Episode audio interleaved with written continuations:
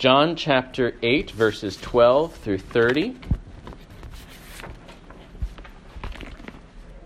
John chapter 8, starting in verse 12. This has been at the Feast of Booths, where Jesus is teaching in the temple.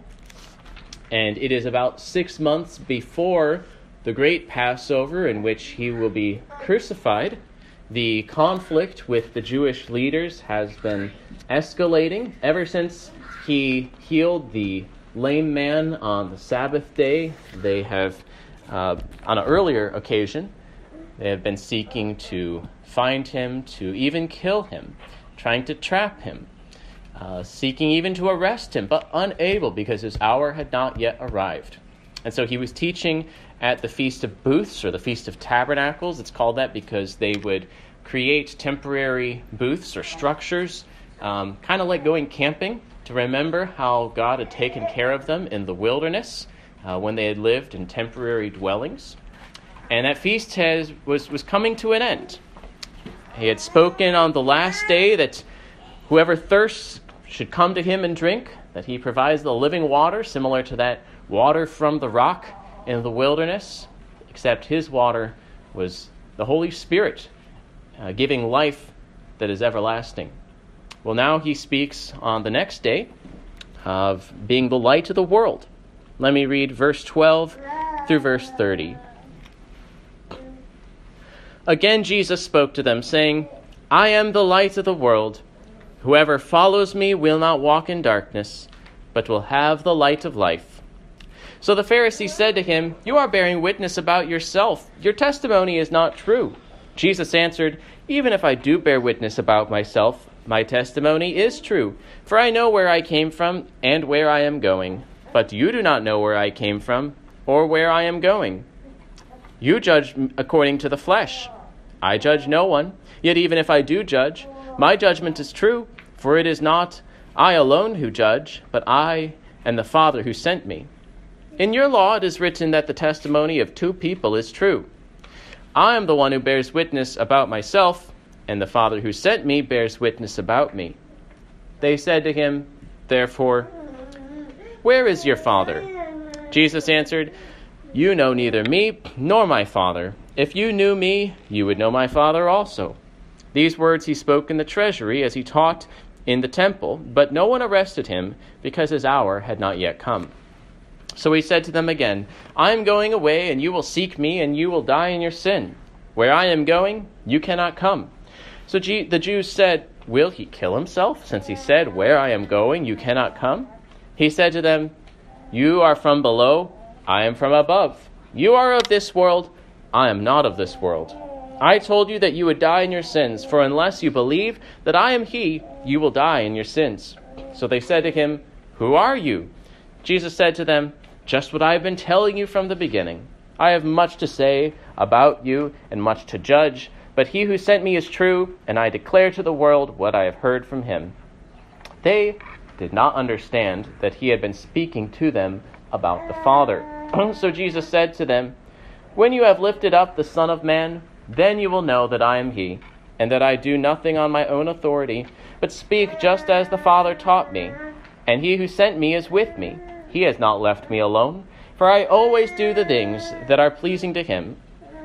As he was saying these things, many believed in him. This is the word of the Lord. Let's briefly uh, pray for God's blessing upon his word. Join with me. Father, we thank you for giving us your word to direct us, to give us uh, true light, understanding, and the knowledge of salvation. We pray that the words that we have heard would be profitable to us, and that the preaching would be faithful to your word and edifying to our hearts. We pray this in Jesus' name. Amen. I want to give a special attention to verse 12. Uh, verse 12, where Jesus said that he is the light of the world.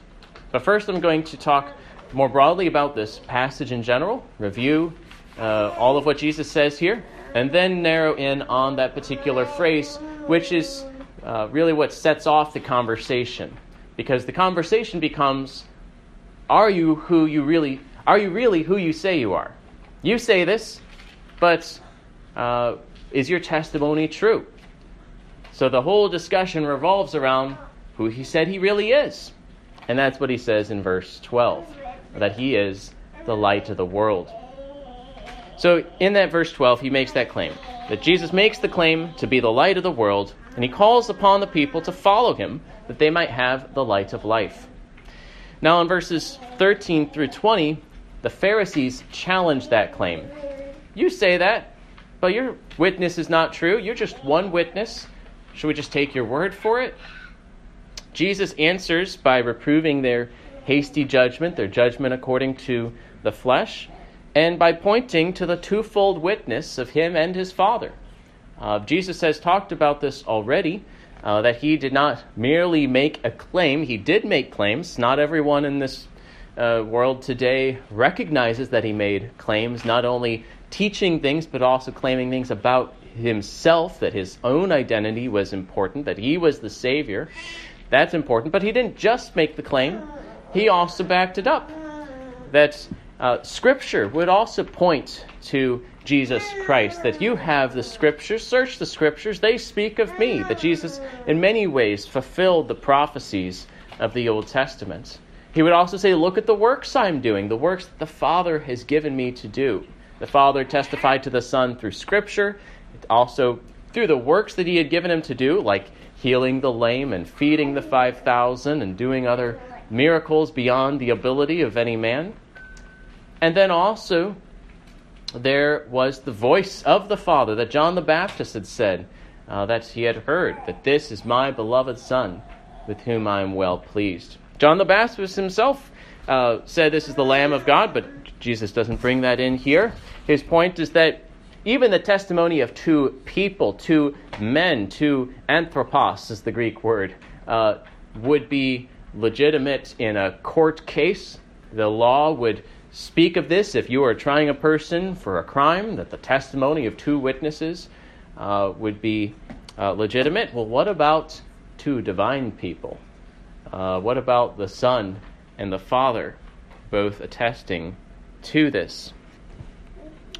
Notice the Gospel of John time and again affirms both the unity of the Father and the Son as one God and distinguishes them as two persons that uh, can interact with one another, that can be with one another as well as being one. As at the very beginning of the gospel, the Word with a capital W, Jesus Himself, the Word was with God and the Word was God. Well, then Jesus goes on to say that either you're going to believe in Jesus or you're going to die in your sins. And the people who are opposing him, he's saying, You're going to die in your sins. If you continue down this path, you're going to die in your sins.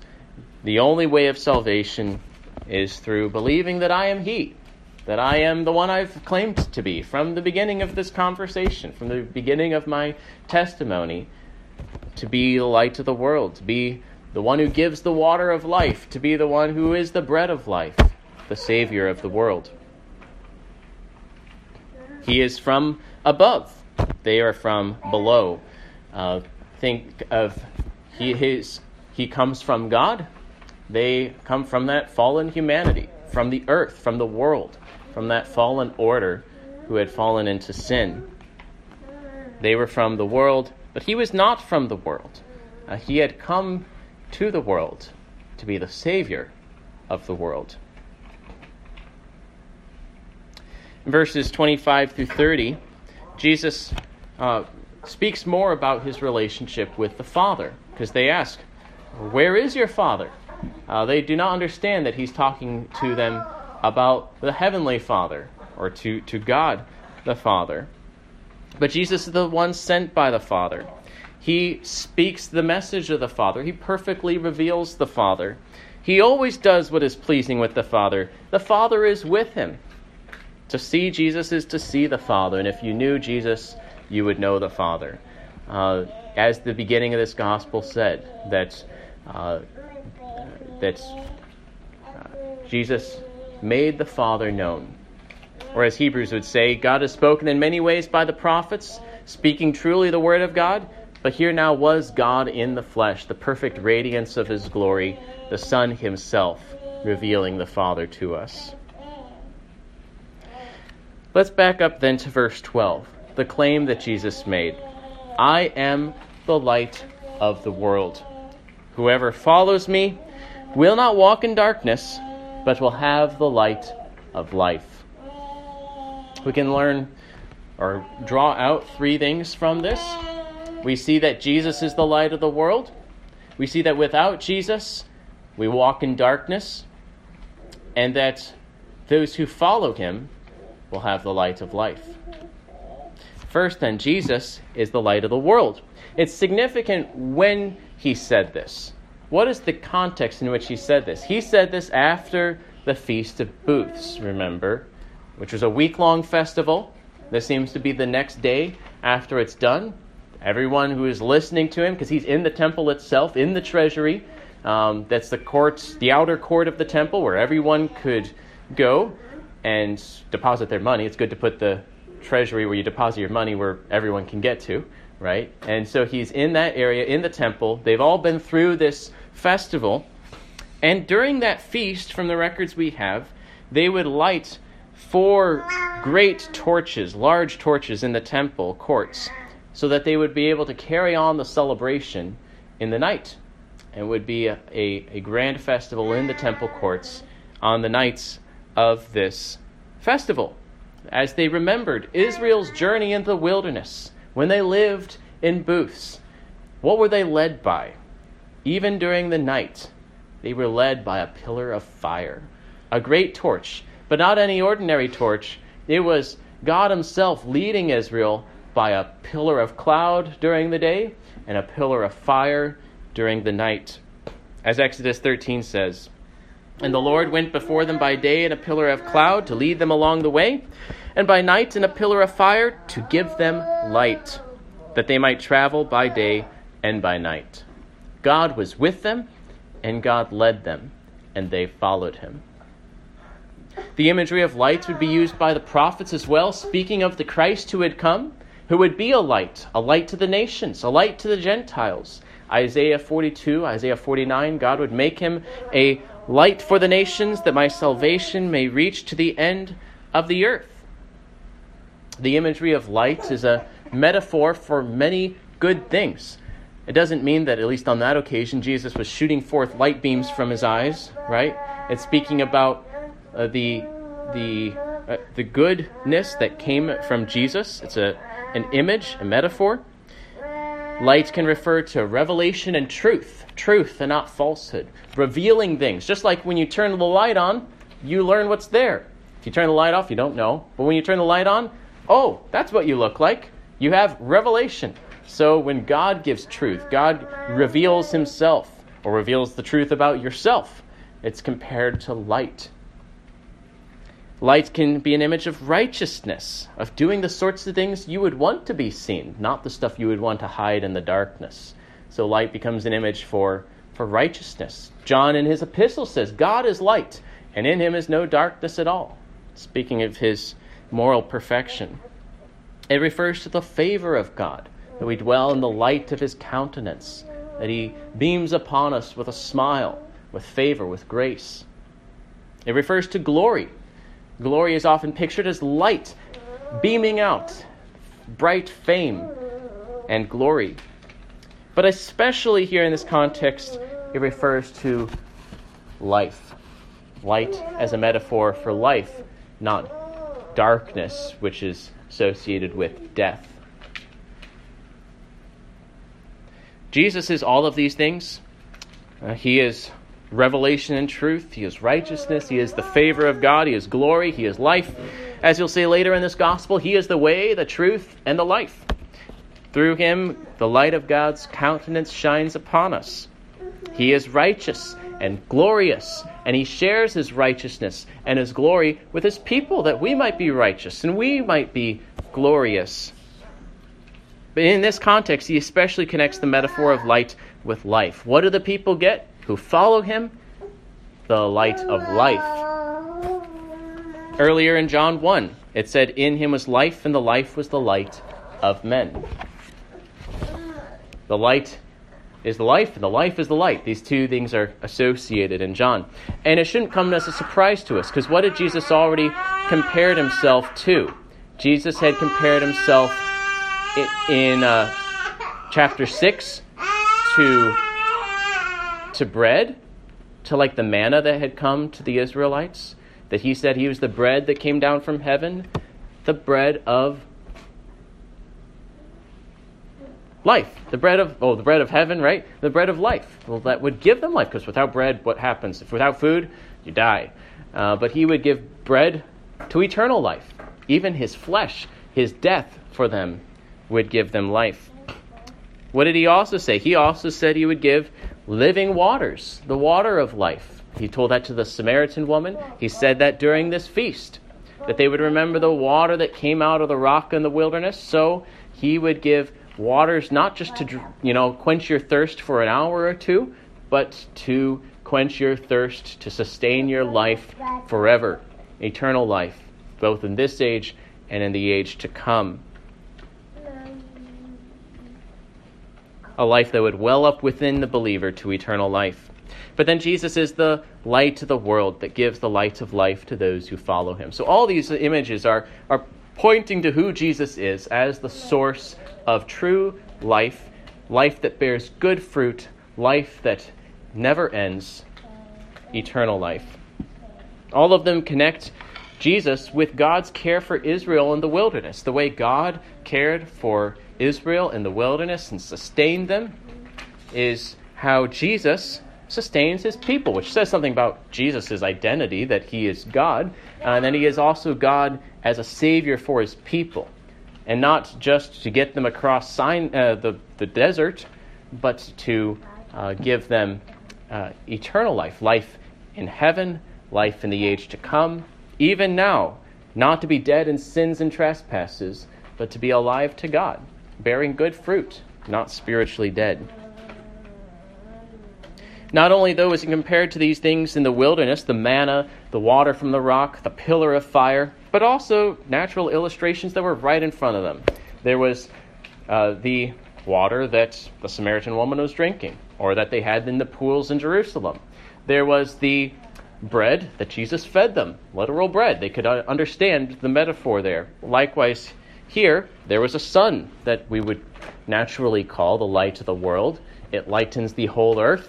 It gives life, it sustains life and warmth and brightness, revealing everything it's getting a little dimmer at the moment, but you understand how important the sun is, right? Jesus is the true light of the world. Now, no man ever spoke like this man. What would happen if you said, I am the light of the world? Uh, I don't think most people would be taken very seriously if they said that they were the light of the world. If anyone follows him, he'll give them the light of life. That's not what a normal teacher says. It's not what you'd expect your preacher to say, but it is something you'd expect God to say, It's something you would expect the Savior of the world to say.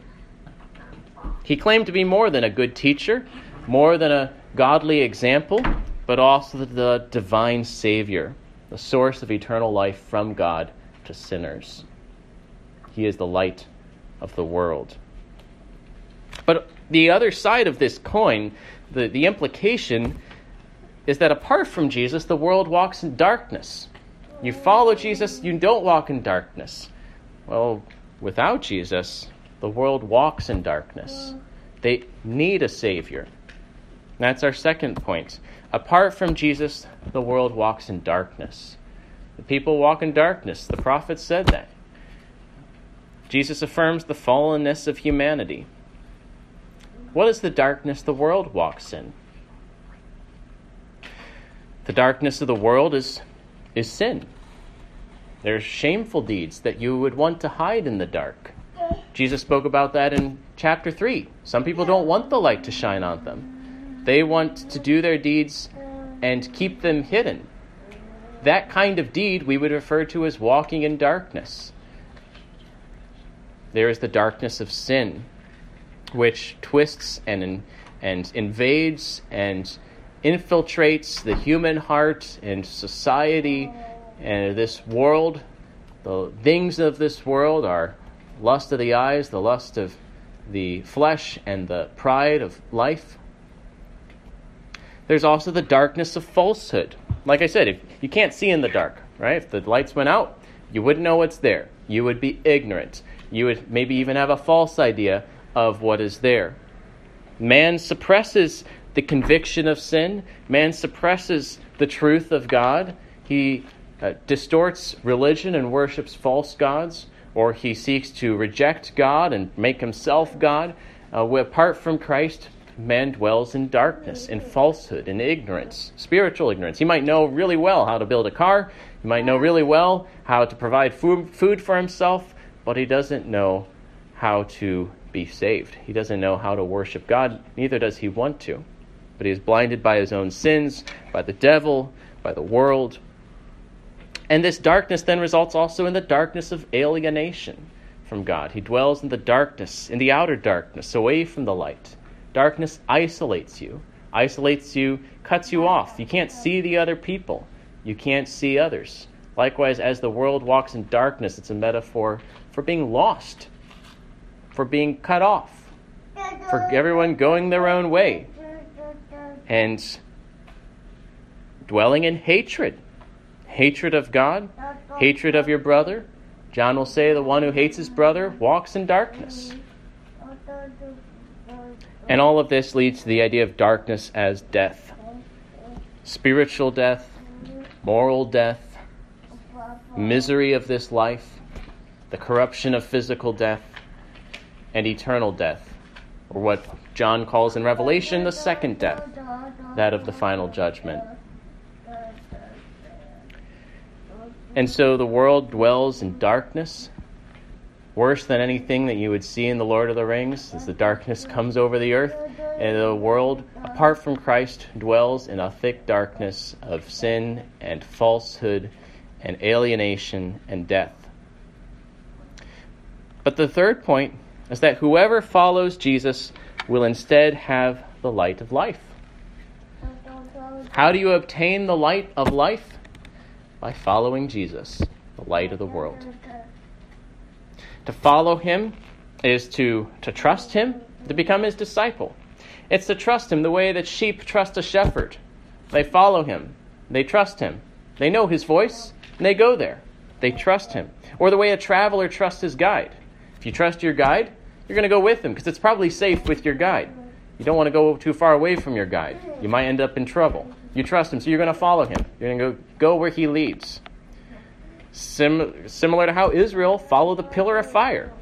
If you departed from the pillar of fire, you'd probably wander away from the manna and the water and die in the desert. But you trust that pillar of fire. You go, if it moves, you'd follow it.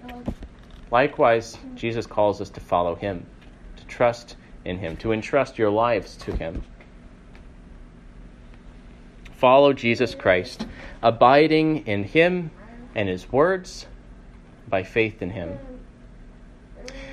thing about light is that if you're in the light, you reflect light. You get seen. You get lit. Or we'd say enlightened, but lit just sounds a little more uh, uh, less sophisticated. Light imparts itself to other objects.